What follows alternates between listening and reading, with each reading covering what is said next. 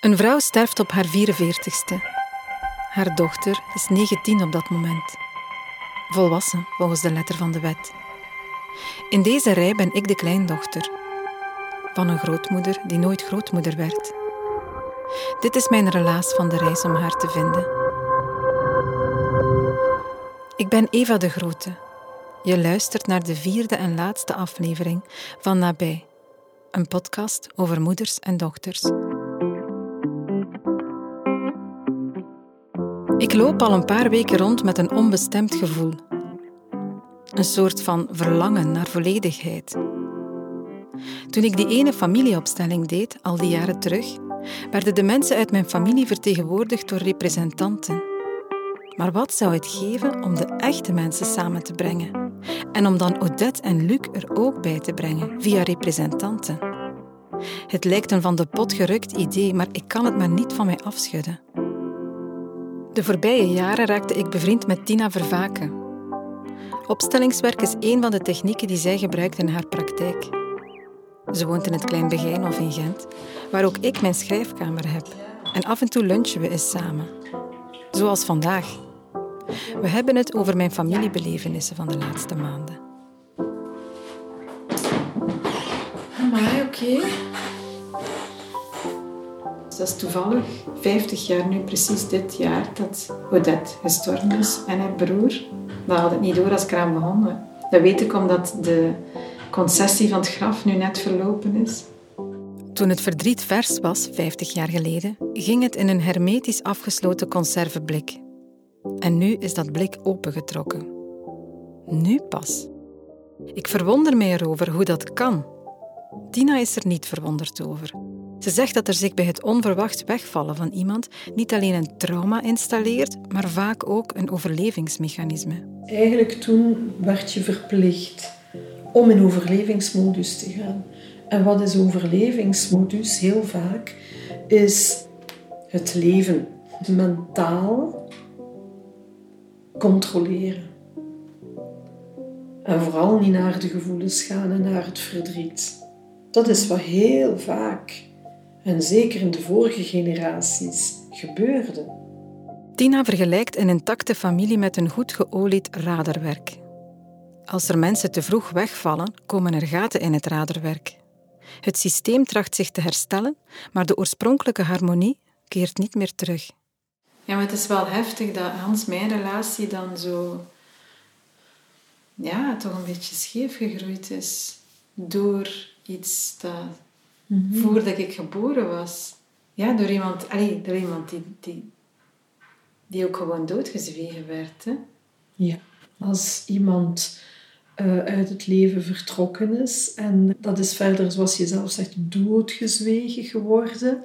Die situatie alleen al geeft ontzettend veel systeemdruk in familiesystemen.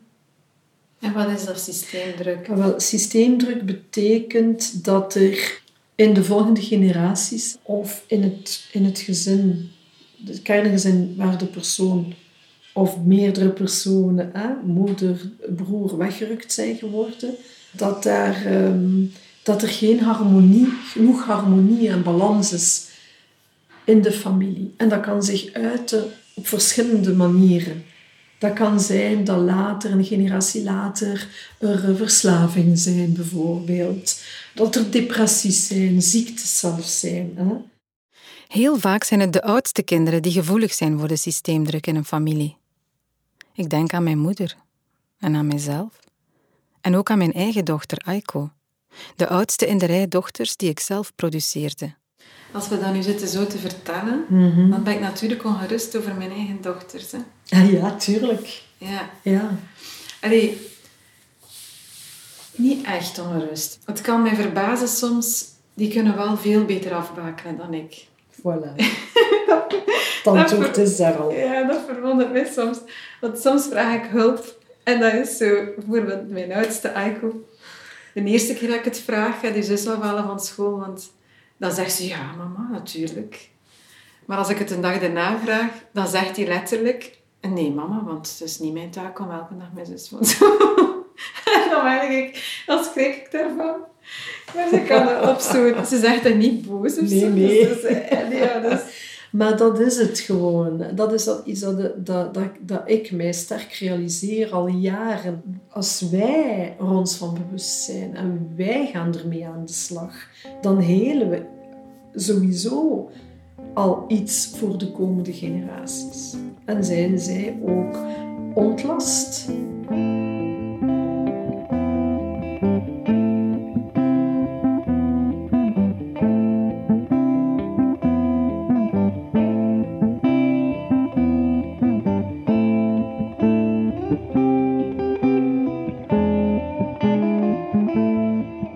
Er gaan weken voorbij en ik kan het verlangen naar een volledig familieplaatje niet van mij afschudden.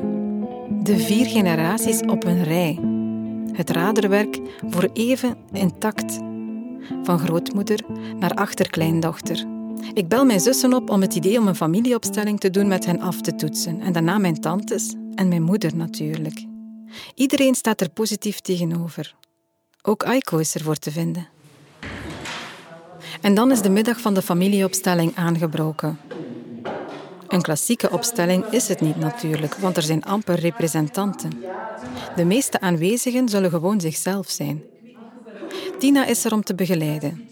Verder is ook Ruben er, Kathleen, een vriendin van me, en Steffi die de tekeningen maakt bij de podcast en die tot nu toe nog niemand in het echt heeft ontmoet. Het is een redelijk uitgelaten bedoeling. De jongste zus van mama, tante Marianne, is er niet bij. Zij volgt een intensieve behandeling tegen kanker. Een uitstap als deze zou veel te veel van haar vergen.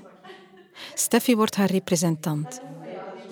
Al snel staan de zussen Maggie, Linda en Marianne in de ruimte opgesteld. Ruben krijgt de plek van de gestorven broer Luc. Mijn vriendin Kathleen wordt uitgenodigd door Tina om Odette te representeren. Jou uitnodigen om Odette te representeren. Dus jullie moeder. Moeder van Luc, Marianne, Linda en Marie.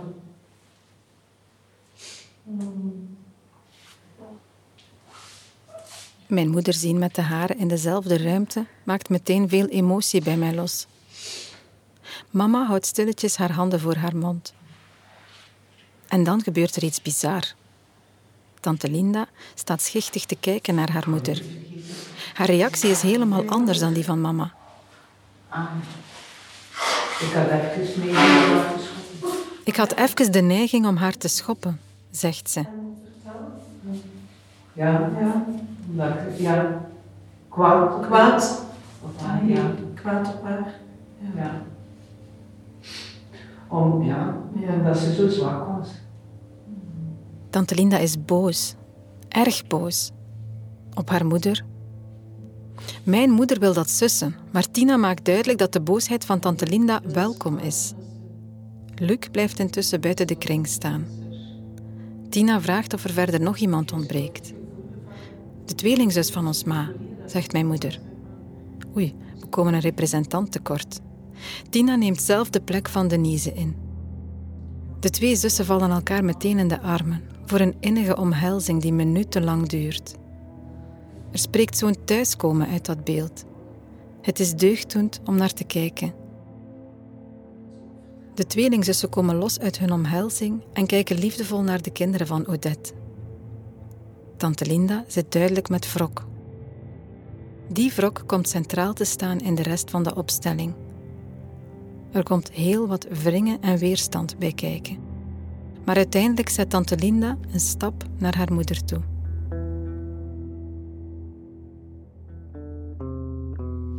Wat had jij nodig van je moeder als ze nog leefde? Ik heb dat opgegeven. Ja, ik heb haar heel erg nodig gehad. Ja. Ik had haar zo nodig. Maar ja. Ja.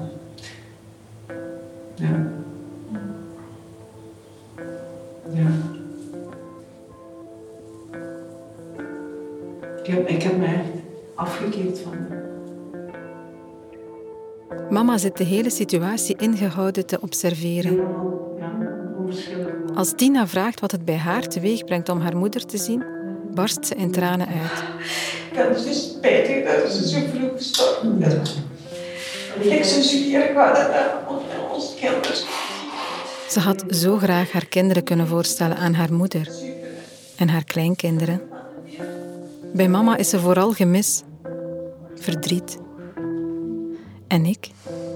Ik voel een raar soort opluchting. Dat het er mag zijn, dat verdriet. En dat ik het mag zien. Dat Aiko het ook mag zien. Odette mag er zijn. Mama valt in haar moeders armen.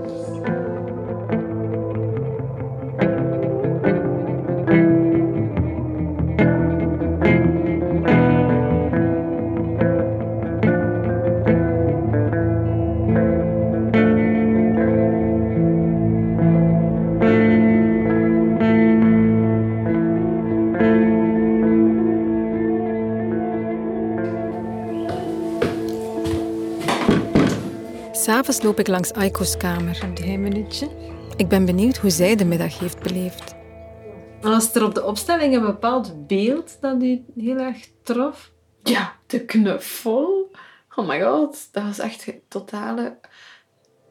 Het beeld van de representant van Odette en de representant van Odette, haar tweelingzus, die daar zo gelijk, gelijk yin en yang in elkaar zaten.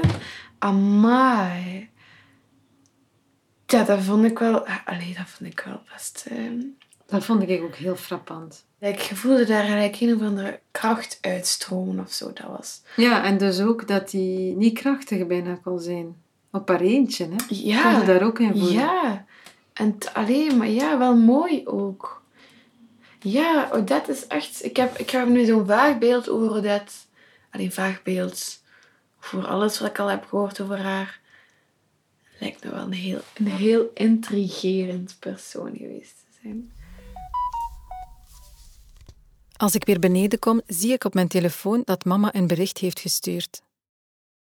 Ze zegt dat ze een beetje moet bekomen, maar dat ze blij is. Opgelucht. Happy birthday to you. Happy Het leven gaat verder. Mijn jongste dochter, Billy, wordt dertien. Dertien. Zo oud was tante Marianne toen haar moeder kwam te sterven. Het breekt mijn hart om te denken dat Billy vanaf nu zonder mij zou verder moeten. Ook al denkt ze met haar puberbrein soms dat ze het al alleen zou kunnen. Ik moet ook regelmatig aan tante Linda denken. En aan de kwaadheid over haar moeder die naar boven kwam. Mama was er met haar verdriet op de opstelling. Tina benadrukte dat ook de boosheid van tante Linda welkom was. Tante Linda komt op de koffie. Deze podcast, dit onderzoek en de familieopstelling heeft ook voor haar veel teweeggebracht. Ik heb nooit veel persoonlijke dingen over mijn tante geweten. Maar nu stroomt haar verhaal eruit. Het is een complex verhaal. Als kind had ze het erg moeilijk. Odette leefde nog toen. Bij de overgang naar de middelbare school verzeilde tante Linda in een diepe put. Ze zocht houvast bij Odette, maar zij kon die houvast niet bieden. En ze kon ook niet verhinderen dat tante Linda naar een school werd gestuurd waar ze diep ongelukkig was. Het Twiggy-tijdperk brak aan. Midden jaren 1960. Dun zijn werd een echte hype. Tante Linda deed mee, hoewel ze eigenlijk al mager was om mee te beginnen.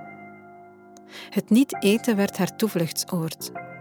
Tot grote wanhoop van Odette blijkbaar. Er waren veel ruzies. Tante Linda trok zich meer en meer in zichzelf terug. Nu begrijp ik waarom ze zich zo geneerde de eerste keren dat ik contact met haar zocht over Odette. Ze zei toen dat ze zich amper iets van haar dood kon herinneren. Dat kwam, begrijp ik nu, omdat ze zich tegen dan al helemaal had afgesloten. Ma was, was dood, hè, lag dood in, in, in de slaapkamer. Hè. Ze was doodgevonden in haar bed.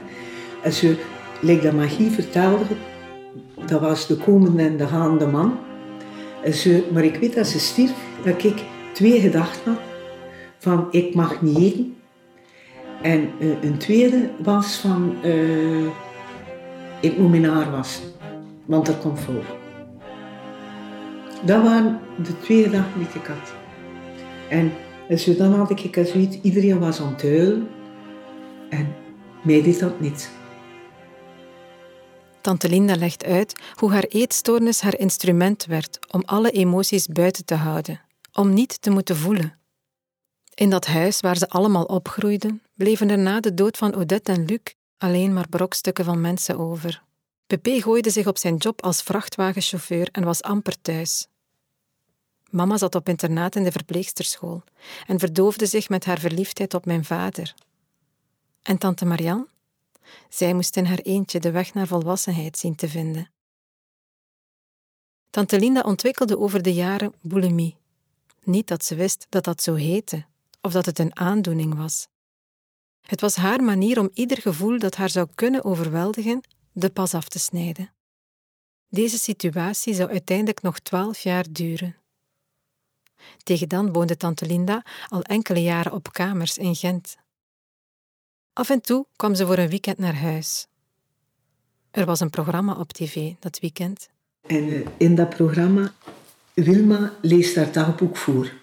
En Wilma had dus een bulimie-problematiek. En voor mij was dat de hemel viel in, of hoe noemde dat? Een slag in, bij. En zo, dat was voor mij, ik ben niet alleen.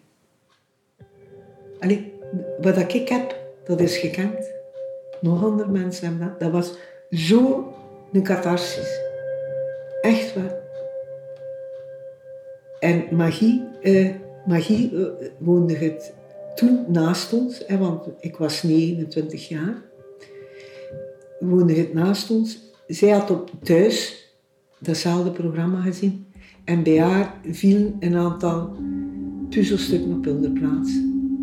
En ze, allee, dat eten en niet eten. En, Mama had het programma ook gezien. Ze kwam over de koer naar haar ouderlijk huis gelopen. Ik weet wat dat je hebt. Tante Linda beaamde het.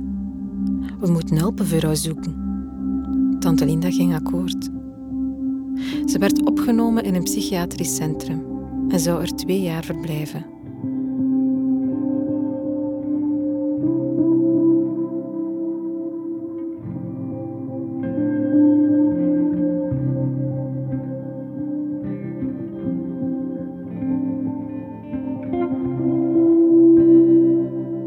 Het voorbije jaar is een jaar geweest. Er kwam tijdens deze zoektocht meer in het daglicht te staan dan ik ooit had kunnen vermoeden. Odette, haar zoon Luc, de demonen in de levens van de overblijvers. Tante Linda liet me nog weten dat ze blij is met deze podcast. Dat het goed is dat de dingen eindelijk kunnen bewegen. We trekken naar Brakel voor een zondagsbezoek.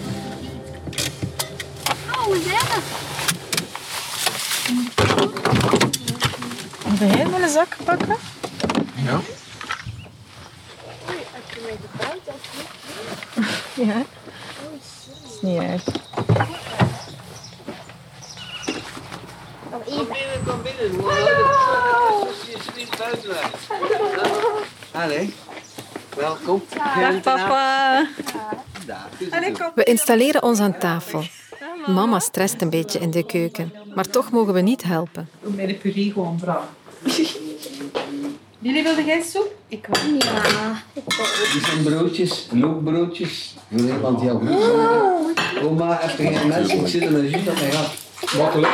Zo los willen ze. Loopotjes naar hier. looppootjes naar hier, dankjewel. afpakken. Eh, lichtjes aangebrand. Licht. Kan gebeuren. Na het eten zitten mama en ik met een koffie in de veranda. We hebben het over deze podcast. Het is komiek als er iemand gestorven is dat de, de kleine kantjes vergeet. Door de opstelling beseft mama dat iedereen een eigen voorstelling van het verleden heeft. Voor haar zijn vooral de goede dingen van haar moeder blijven hangen. Ik zie ons maatschappij, like juist als iemand, ja, die kijk hier zo, zo code herinneren. Ze was te brave. Alleen maar... We zijn niet kwaad op mij dat ik dat hier allemaal Nee. in gestoken heb. Nee, in tegendeel. In het begin eh, zou ik dat niet zien. Wees, oeh. Het zijn altijd dingen die je liever niet zegt. Mensen doen dat altijd toch een beetje zijn schoonste kant. Hè. En eh, de mimo eh, achteraf gezien, heeft mij meer deugd als kook gedaan. En het feitelijk weer eh, met, met, met vizier opengetrokken. Het was een spannend proces, het maken van deze podcast. Maar achteraf is mama er blij mee. Het heeft haar blik verruimd, zegt ze. En natuurlijk ben ik vrij trots op mijn kinderen en mijn kleinkinderen. hè. Want daar ik achteraf wel dat ik dat eigenlijk vrij getroffen heb. Met Guido dat hij mijn kuur nam ook goed verdroogt. Het, ja, eh, met ons kinders zijn we vrij content en gelukkig. Met ons kleinkinders nog meer. En ook ja, dat we zo lang mogelijk leven, dat we zien dat verder draait. Hè? Want je zit ook wel curieus. Nou, ik had altijd gepijst dat ik met jou ging weer, maar nu zit ik te pijzen. Oei, moest ik nog tien jaar kunnen leven? Ik word nu 70 weer. Tien jaar. Ah, je ziet dat ik op mijn achterkleinkinders, daar droom ik nu. Zodat mijn achterkleinkinders zouden die nog zo kunnen zien. Vrij curieus ben. Wat er hoeft te verschil komen. Het was niet altijd makkelijk tussen mijn moeder en mij toen ik opgroeide. Onze karakters clashten. En vooral, er zat een hele geschiedenis verscholen in de coulissen, die dan wel onzichtbaar was, maar toch veel effect had op onze levens. Vandaag is de wereld waarin we ons bewegen een stuk groter geworden. Het is een weelderig landschap nu. We kunnen erin rondwandelen en vol verwondering naar elkaar kijken. Mijn moeder, een beetje luidruchtig en immer enthousiast. Mijn dochters, die zo'n innige band hebben met hun grootmoeder. En ik, die eigenlijk best wel meer op mijn moeder lijk dan ik vroeger wilde toegeven. Een beetje wild, wat impulsief, ook wat luidruchtig misschien. Ons allemaal zo samen bezig zien, op zondag. Dat zou je vast geweldig hebben gevonden, Odette.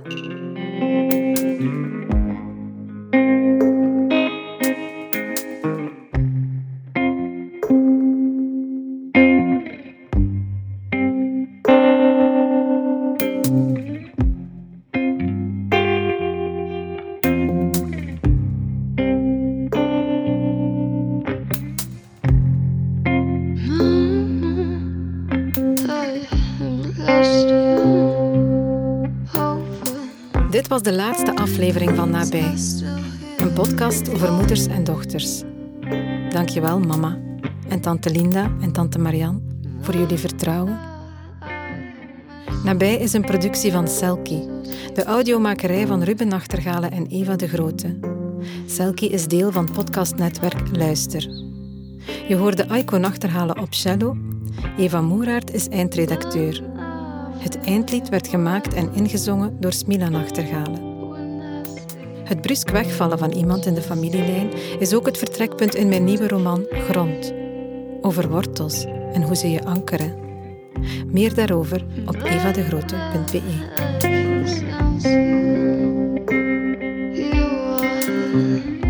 Just as as you